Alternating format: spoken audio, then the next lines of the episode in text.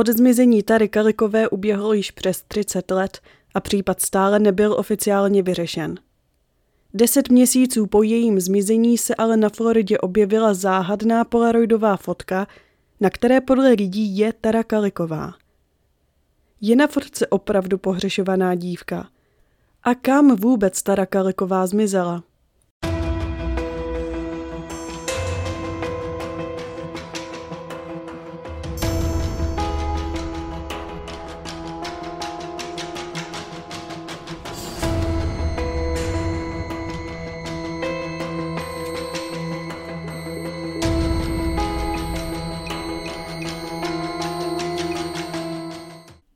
Tara Kaliko se narodila 28. února 1969 v Novém Mexiku. Byla dobrodruh a trávila hodně času zkoumáním světa okolo sebe, a to společně se svými sourozenci Michelle a Chrisem. Její rodiče Patty a David Kaliko se během jejího dětství rozvedli a Tara tak zůstala s matkou. Později se její matka ale znovu vdala a přestěhovali se do města Belen v Novém Mexiku. Tara byla mezi spolužáky velmi oblíbená a popsali ji jako atletickou, vysoce inteligentní a hodnou. Obdivovali ji jak spolužáci, tak i učitelé, a to proto, že na svůj věk byla velmi zodpovědná a měla velký smysl pro pořádek. Kamarádka Tary, Melinda Eskvibelová, ji popsala jako kamarádku všech. Po střední škole se Tara rozhodla jít na vysokou školu studovat psychologii a to na Univerzitu Nového Mexika. A s hodou náhod se Melinda Esquibelová hlásila na tu stejnou univerzitu, takže se z nich staly nejlepší kamarádky a trávili spolu hodně času. V této době začala Tara chodit se svým bývalým spolužákem ze střední školy jménem Jack Cole. Často spolu mluvili o cestování po státech. Tara byla totiž vášnivá cyklistka a ráda trávila svůj čas v přírodě. V úterý 20. září 1988 v 9.00 byla 19-letá Tara Kaliková nachystaná jít na svou obvyklou projížďku na kole.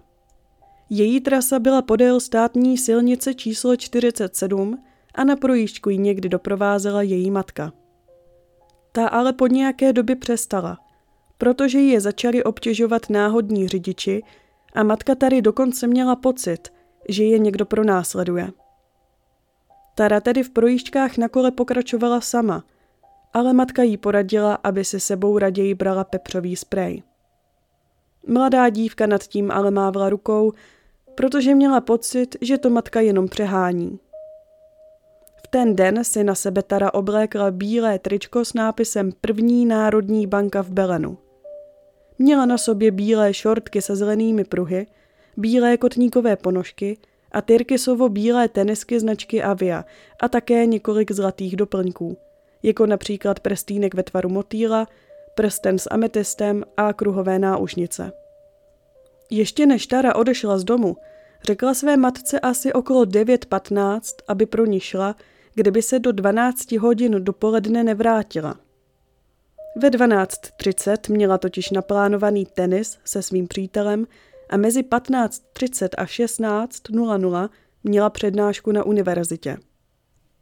Tara tedy nakonec opustila svůj dům okolo 9.30. Své kolo ale musela nechat doma, protože bylo poškozené, a tak si vzala kolo své matky.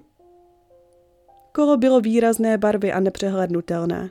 Bylo značky Pink Huffy v neonově růžové barvě a zdobily jej kola ve žluté barvě a taky žluté brzdy.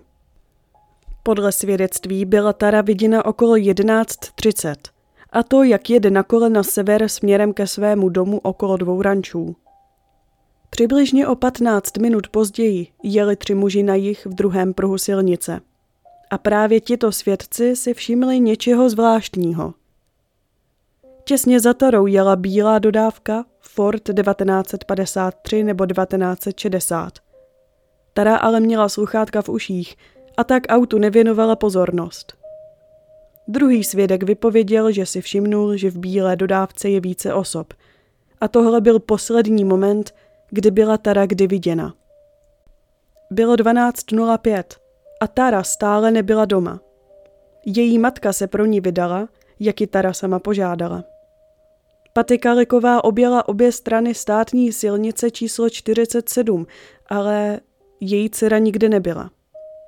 Ze strachu, že se dívce něco stalo, matka zavolala do nedaleké nemocnice, aby si ověřila, zdali nedošlo například k nehodě. V nemocnici ale o Taře nikdo nevěděl.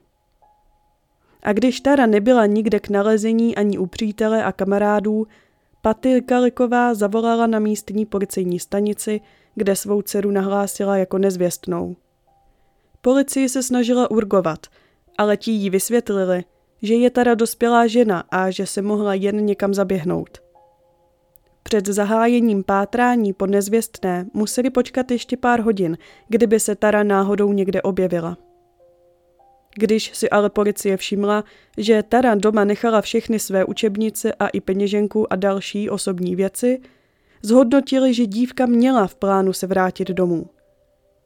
Čekali tedy do čtyř hodin odpoledne, kdy se Tara nevrátila domů pro učebnice a jak se ukázalo, nedostavila se ani na přednášku ve škole. Policisté tedy zhodnotili, že se Tara opravdu může vyskytovat v nebezpečí a začalo pátrání. 21. září 1988 byla Tara nezvěstná skoro 24 hodin. Do pátrání policie zapojila i dobrovolníky a prohledávali Tařinu obvyklou trasu. Policie samozřejmě počítala i s tím, že se dívka při projížďce na kole mohla někde ztratit, pokud se například rozhodla jet nějakou zkratkou. Vypadalo to ale, že se po Taře slehla zem – když se prohledávala silnice z druhé strany, Paty Kaliková si na zemi něčeho všimla. Šlo o rozbitou kazetu, kterou si to ráno Tara vzala společně se svým Volkmanem. O několik kilometrů dál se našel na kusy rozbitý Volkman Tary a to poblíž místa, na kterém se v hlíně nacházelo několik stop po pneumatikách. Volkman se měl najít u neobydlené oblasti u vstupu do kempu Johna F. Kennedyho na úpatí Hormanzano. Podle policie byla velká šance, že by se Tara mohla nacházet v horách, a tak místní šerif zapojil do pátrání i vrtulníky, aby prohledali řeky a hory v této oblasti. Nálezy ale byly nulové a o tři dny později se tato posila odvolala. V tento moment bylo tedy jasné, že dívka jen nezabloudila, ale že se pravděpodobně stalo něco mnohem horšího.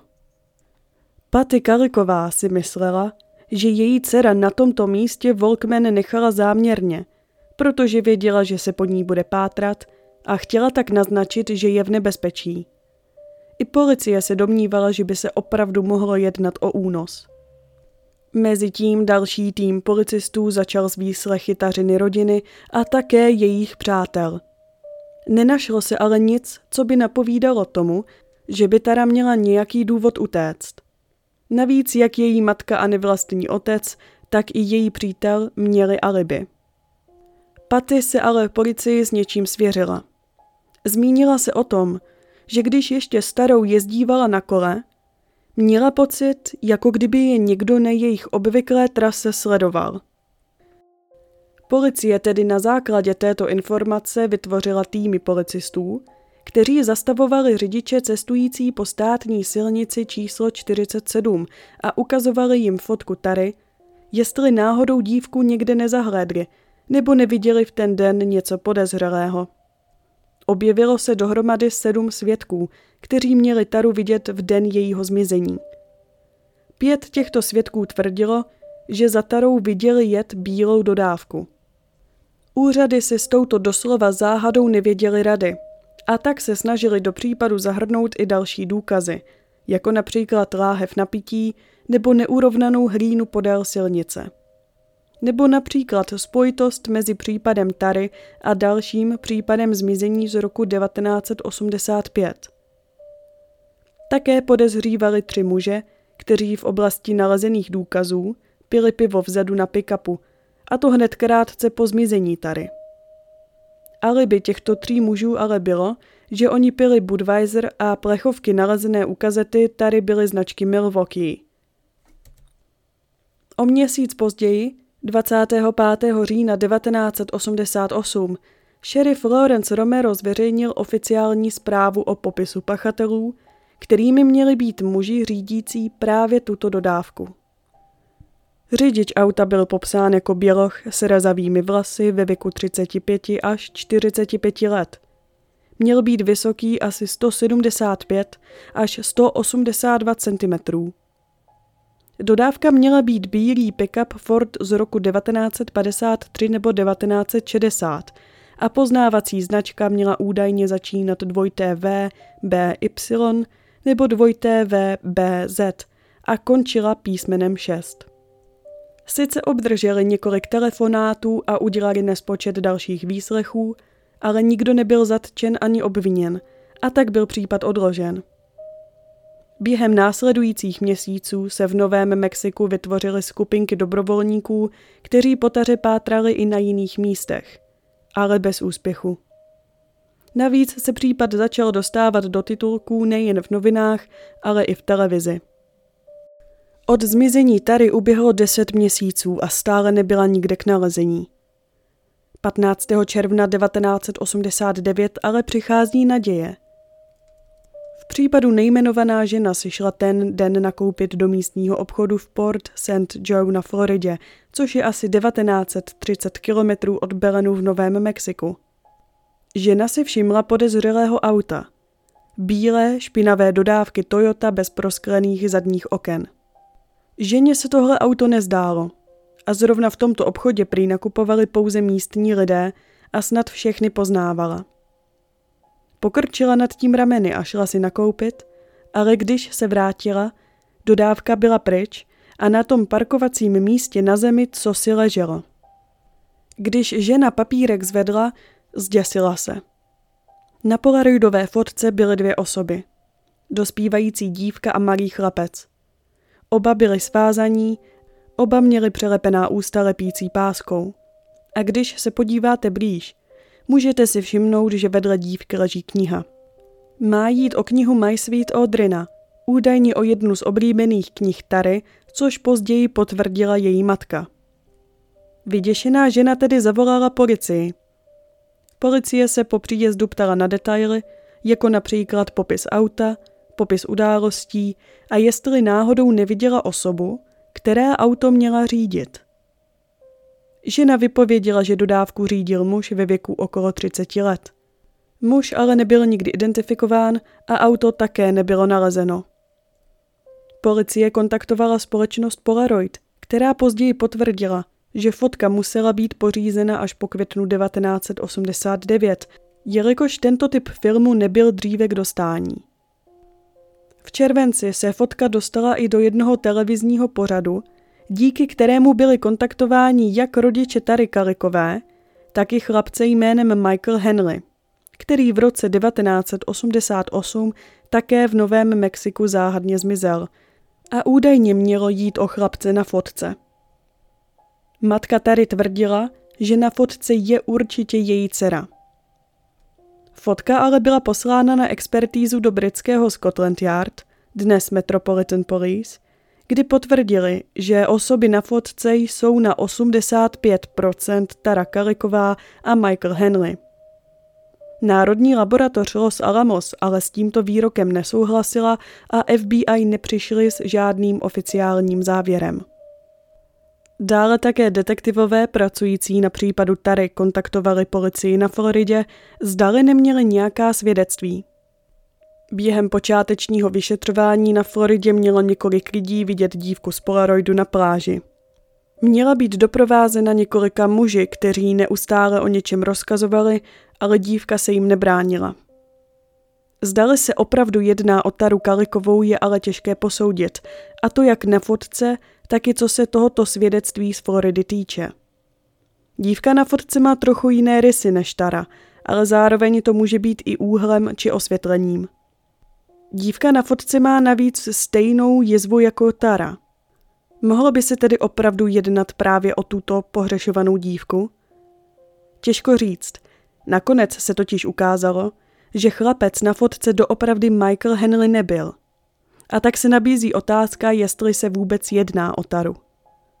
O rok později, V roce 1990 se totiž našly ostatky Michaela Henryho a to v Zuni Mountains v Novém Mexiku. Jeho identita se potvrdila pomocí zubních záznamů. Ostatky se nacházely asi 11 kilometrů od místa, kde jeho rodina v době jeho zmizení kempovala. U Michaela Henryho se tedy nejednalo o únos ani o vraždu a podle policie se při kempování rodičům ztratil a nenašel cestu zpátky. Pravděpodobně tedy zemřel na vyčerpání. Během následujících let se objevily další podivné polaroidové fotky. První fotka se našla na stavbě v Montecito v Kalifornii.